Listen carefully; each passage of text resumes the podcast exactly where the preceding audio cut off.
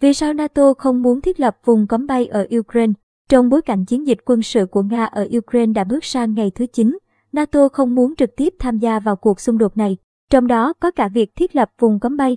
Phát biểu sau cuộc họp của NATO ngày 4 tháng 3 tại Brussels, Bỉ, Tổng thư ký NATO Jens Stoltenberg nói rằng, thiết lập vùng cấm bay ở Ukraine không phải là lựa chọn được liên minh xem xét. Chúng tôi nhất trí rằng sẽ không có máy bay nào của NATO hoạt động trong không phận Ukraine và không có binh sĩ nào của NATO trên lãnh thổ Ukraine. Tổng thống Ukraine Volodymyr Zelensky đã lên tiếng chỉ trích quyết định của NATO.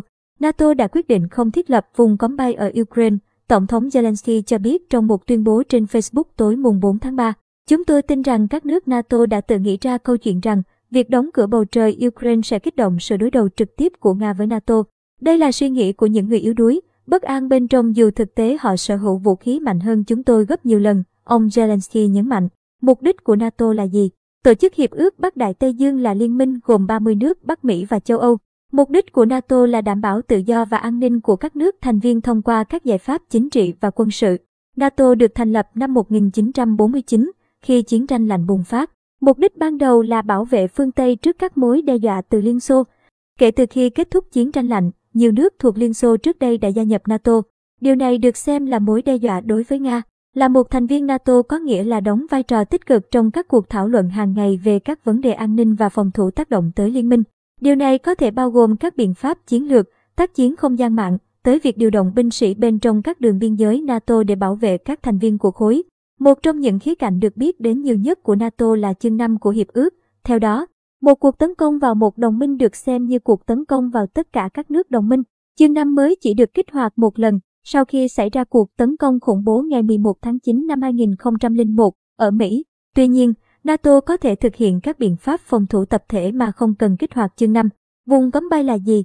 Vùng cấm bay là khu vực nhất định trong đó máy bay đối phương không được phép hoạt động vì bất cứ lý do gì. Trong bối cảnh xung đột, như ở Ukraine hiện nay, điều này có nghĩa là máy bay Nga không được phép bay, ngăn chặn Moscow tiến hành các cuộc không kích ở Ukraine. NATO đã từng thiết lập các vùng cấm bay ở các nước không phải là thành viên của khối. Tuy nhiên, vấn đề này thường gây tranh cãi vì nó có nghĩa là tham gia một nửa vào một cuộc xung đột mà không triển khai đầy đủ lực lượng trên bộ.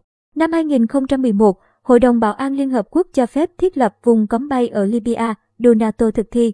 NATO từng thiết lập vùng cấm bay ở Bosnia từ tháng 4 1993 đến tháng 12 năm 1995.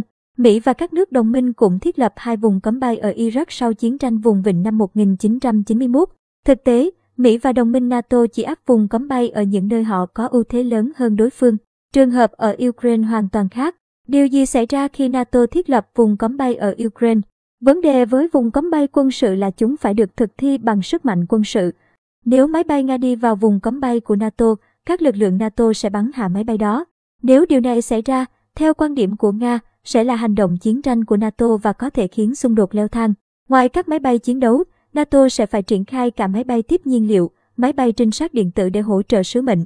Để bảo vệ các chiếc máy bay hoạt động tầm cao với tốc độ tương đối chậm, NATO sẽ phải phá hủy các hệ thống tên lửa đất đối không ở Nga và Belarus, và điều này cũng có nguy cơ khiến xung đột lan rộng. Nói một cách đơn giản, việc thiết lập vùng cấm bay ở Ukraine có thể dấy lên xung đột quân sự trực tiếp giữa NATO với Nga và điều đó có thể leo thang thành một cuộc chiến rộng hơn ở châu Âu giữa liên minh quân sự này với một cường quốc hạt nhân. Cả Nga và Ukraine đều không phải là thành viên NATO. Trong khi đó, Tổng thống Nga Putin coi việc NATO mở rộng về phía đông là mối đe dọa đối với Nga. Do đó, NATO không muốn trở thành bên tham gia trực tiếp vào xung đột ở Ukraine với một đối thủ là cường quốc hạt nhân, dù ủng hộ Ukraine và chỉ trích chiến dịch quân sự của Nga. Nhưng NATO không muốn làm bất cứ điều gì có thể khiến Nga coi là hành động chiến tranh và khiến căng thẳng leo thang tới mức có thể sử dụng vũ khí hạt nhân. Chúng tôi hiểu rằng làm vậy có thể dẫn tới một cuộc chiến tranh toàn diện ở châu Âu. Là các đồng minh NATO, chúng tôi có trách nhiệm ngăn chặn cuộc chiến này leo thang ra ngoài Ukraine, Tổng thư ký NATO Stoltenberg nhấn mạnh.